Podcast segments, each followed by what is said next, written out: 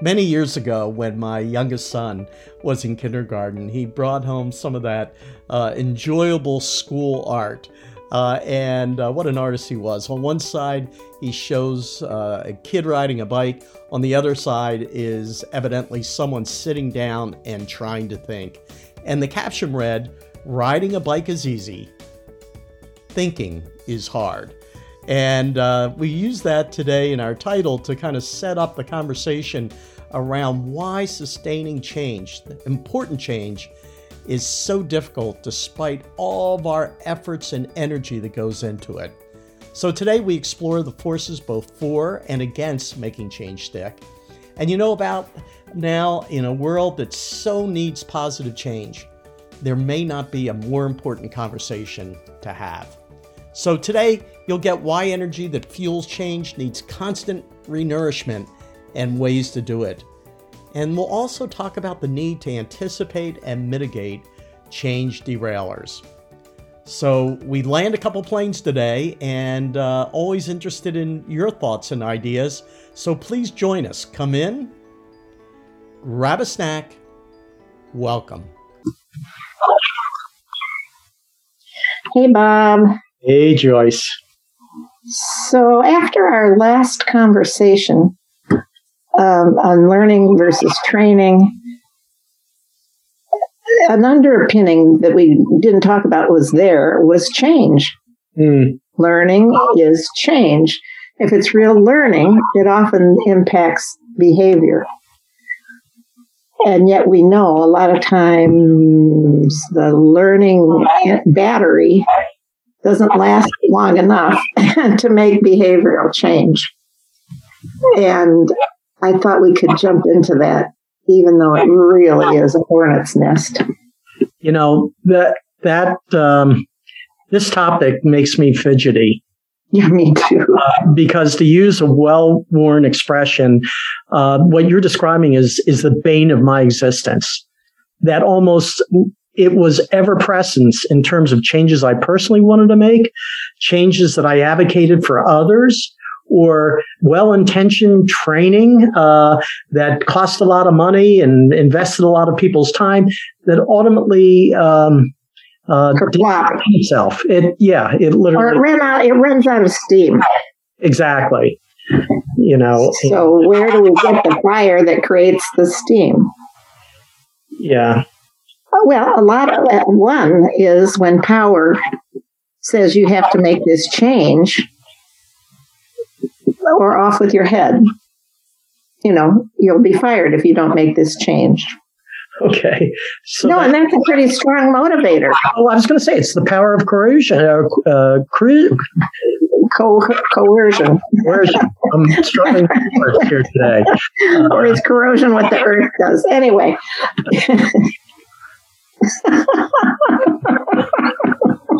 I'll give you another one, and that is uh, the the leadership uh, power of inspiration. So it's kind of like yes.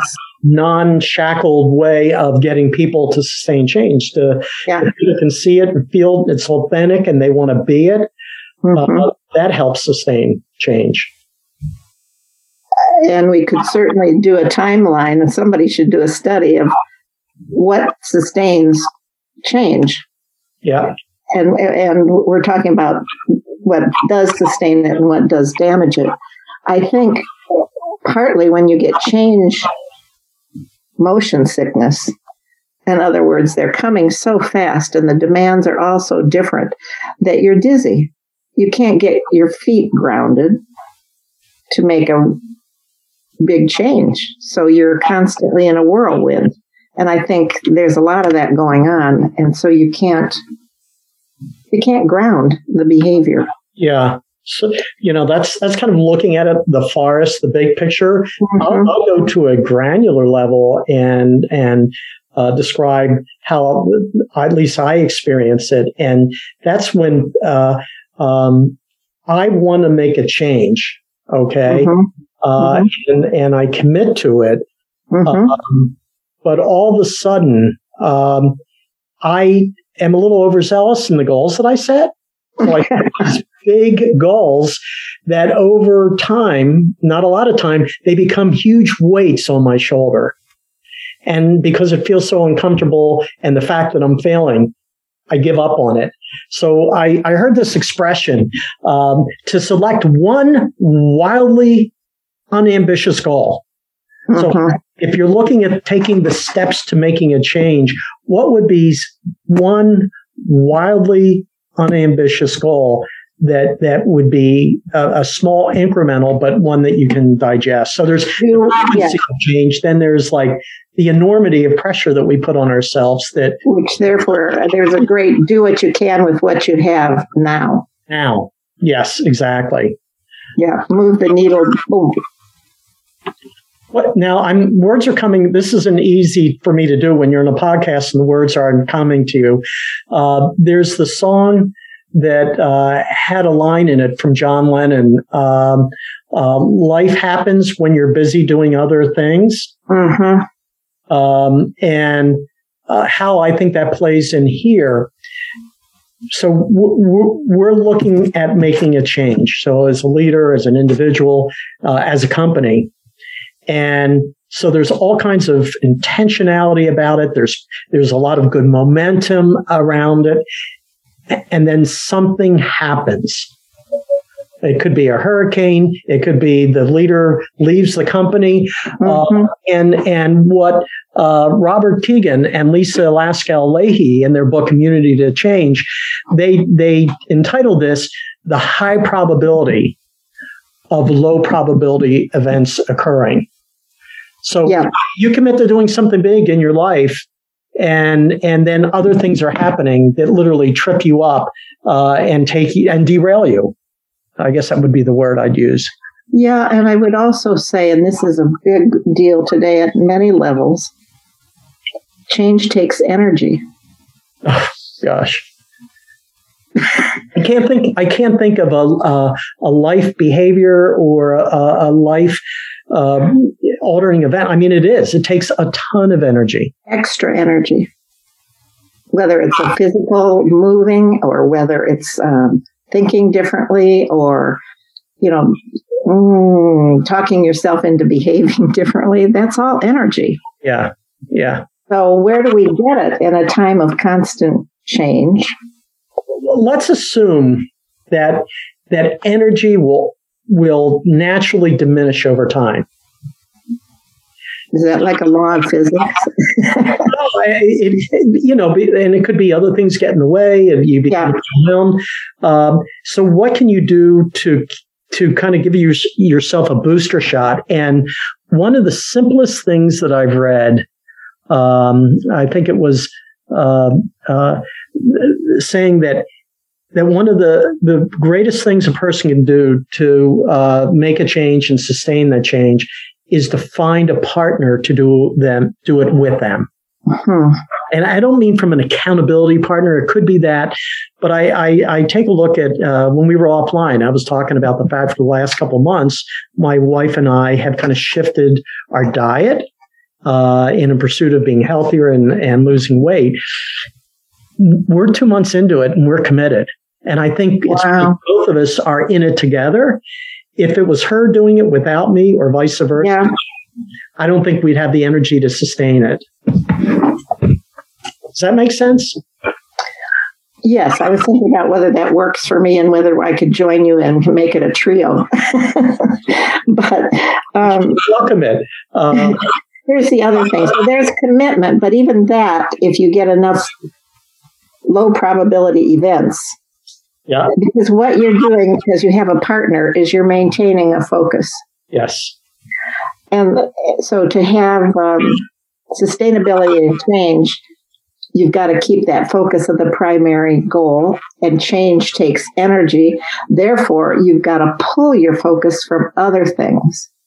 You can't have a primary focus that you need for sustain, sustained change if your list entails everything.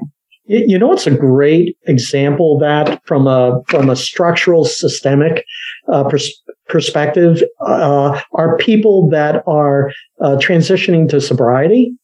Uh, Hmm. um, you know, a significant drinking problem. They may go through rehab, uh, go to AA. But I think one of the key tenets is having a mentor or partners that you work with to mm-hmm. change that oh so difficult uh, behavior in your life. And when my training budget was totally cut, yeah. I designed learning groups based on self-help mo- self-help model of um, overeating and over drinking groups. You know, it was you get together, nobody's the leader. Yeah. And you remind each other of the focus on a regular basis. So, in large organizations, I, I think we uh, eliminating unnecessary work and and uh, telling people this matters, this doesn't matter as much. Everything could matter. Nothing we do is foolish. This matters more. This matters not quite as much. And if you can get really clear and let people know, I'm not going to be doing that, that doesn't matter as much. Yes. Yeah. Uh, and that you can never do it all. And we say that, and we say that in our personal lives and in organizational, uh, we don't announce it. Remember when we did, um, uh, what was it? Relentlessly eliminate. It doesn't matter. Right. But we had everybody post. Oh, yeah. Functions post on the wall. Don't expect this from us. Not happening. You used to come to this meeting. We're not having it anymore. Right. Yeah. And I, I, really recommend that, by the way, to organizations right now As to decide what you're going to let go of and let people know you're going to. Yeah.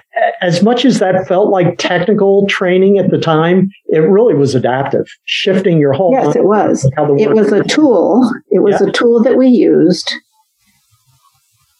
in order to get the data to, to make learning happen. Yeah. But talking about it out loud, oh, it's so much fun, I want to say. It's not, it's painful. I think one of the largest things a leader has to learn is that every day important things will fall off your plate. Make sure they're not as important as what's on the plate. Our mutual friend Meg, and I'll just yeah. her first name. Yeah. And I don't know, I think she came up with this expression, um, but she has used it as kind of an anchor in her leadership. Mm-hmm. And that expression is a cadence of accountability. Mm-hmm. Like that we're we're staying with this. This mm-hmm. is going to stay on the plate. It's not, mm-hmm. uh, you know, uh, the crisis du jour. Uh, and and if I think about some of the great work that she's done as uh, leading an organization, it's because she practices this discipline, cadence of mm-hmm. accountability in terms of mm-hmm. focus, what's on our plate. Mm-hmm. No big burst. No big burst. I mean, no drama the world is happening around that organization, both within and without, but it's kind of staying anchored.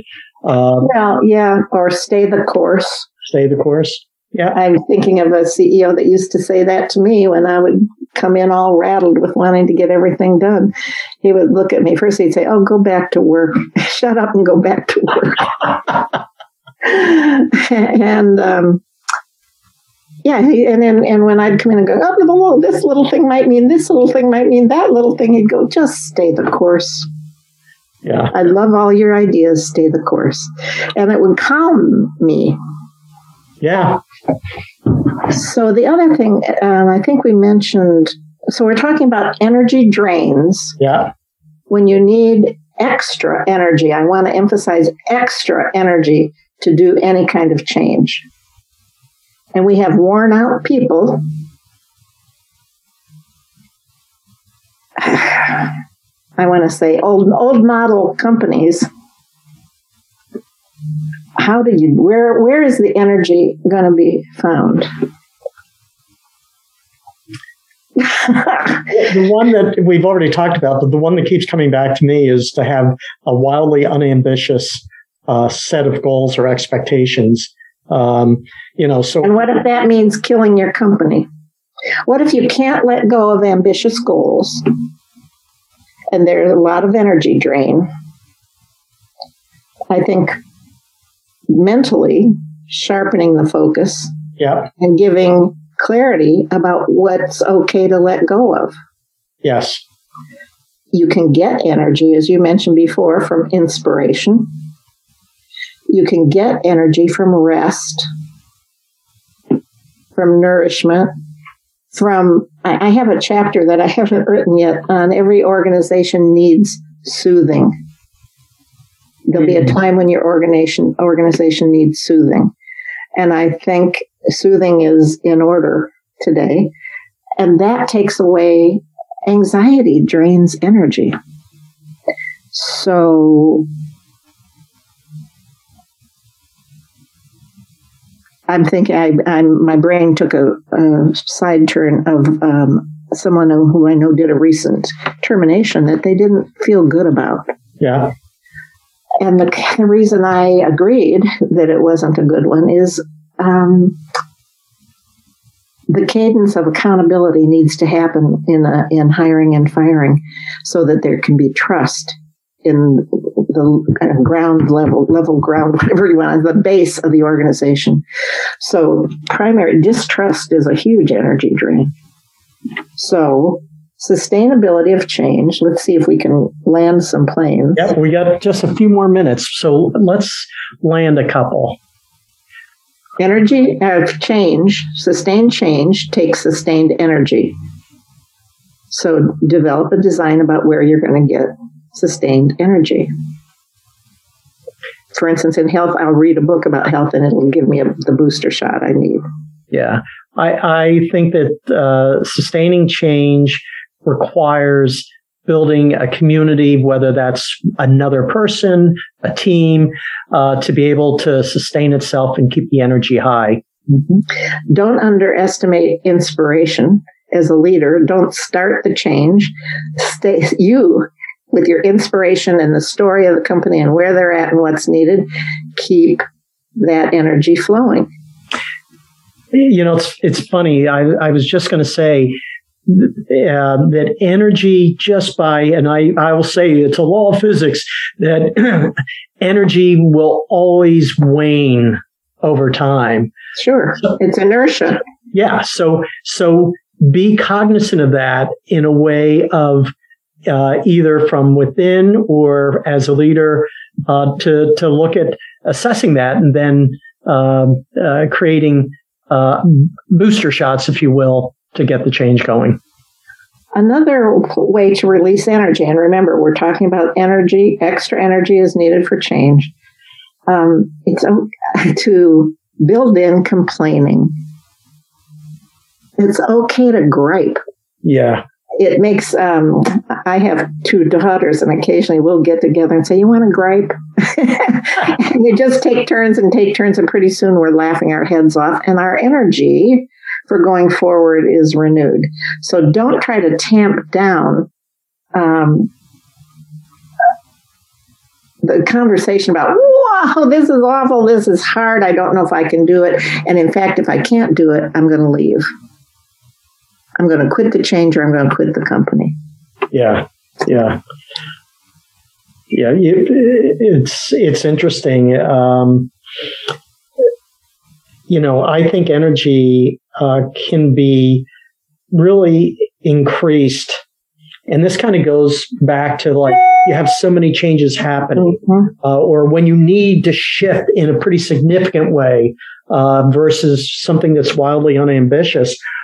One thing I think is helpful uh, in our conversation today is looking at your plate and answering the question what is on my plate that will have the most significant upside in moving the company through a big change that's going to make a difference.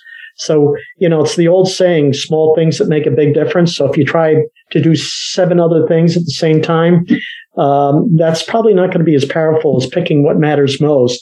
And with that cadence of accountability, staying on it. I agree. And I have my personal plate. And therefore, I, I have a messy house.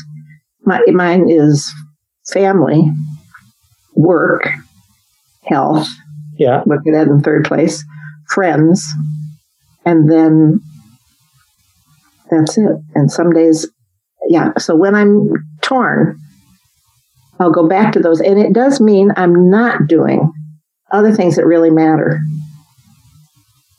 I'm not writing that chapter today. I'm not calling that friend today. Why? Because family has come first for today. Anyway, and and I remember for in the food industry, going from a store manager to a district manager, that's the primary thing they had to learn. Absolutely. So you don't get it all done. Make sure you're getting done what matters most. Take a deep breath and live with the, with the live with the unfinishedness of the rest because we are always looking for closure. But stay with the sharp edges of what matters most. Wow.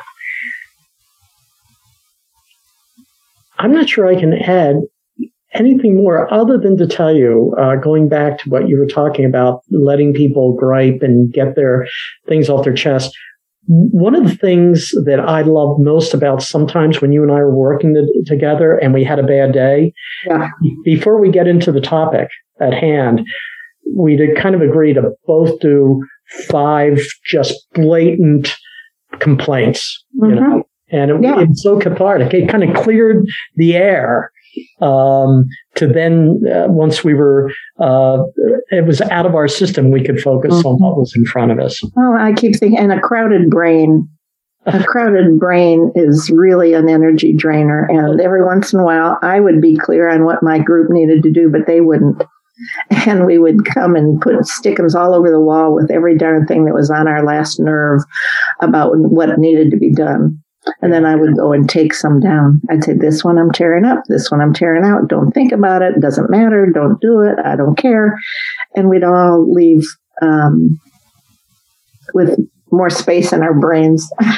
that is really enlightened leadership. It's it's almost a paradox because you think about a good leader can put more on people's plate, and sometimes that's not the solution. It's the problem. Yeah. So I think we're at time. I do Thanks, too. everyone, for showing up today. Go forth and create change, good, sustainable change. By all means, if we've said something that's offended, if we say something that is the opposite of your experience, please let us know. Or that you loved. Oh, amen, sister. I need that positivity.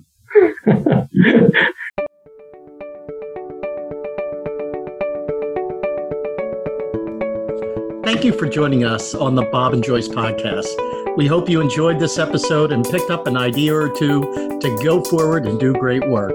For more information, please visit us at bobandjoyce.com. If you like today's podcast, please click subscribe. And even better, give us a quick review on Apple Podcasts. It supports us and helps others to find the show. If you'd like more ODHR content, please follow us on Facebook by searching for Bob and Joyce Podcast. Until the next time, be well and be safe.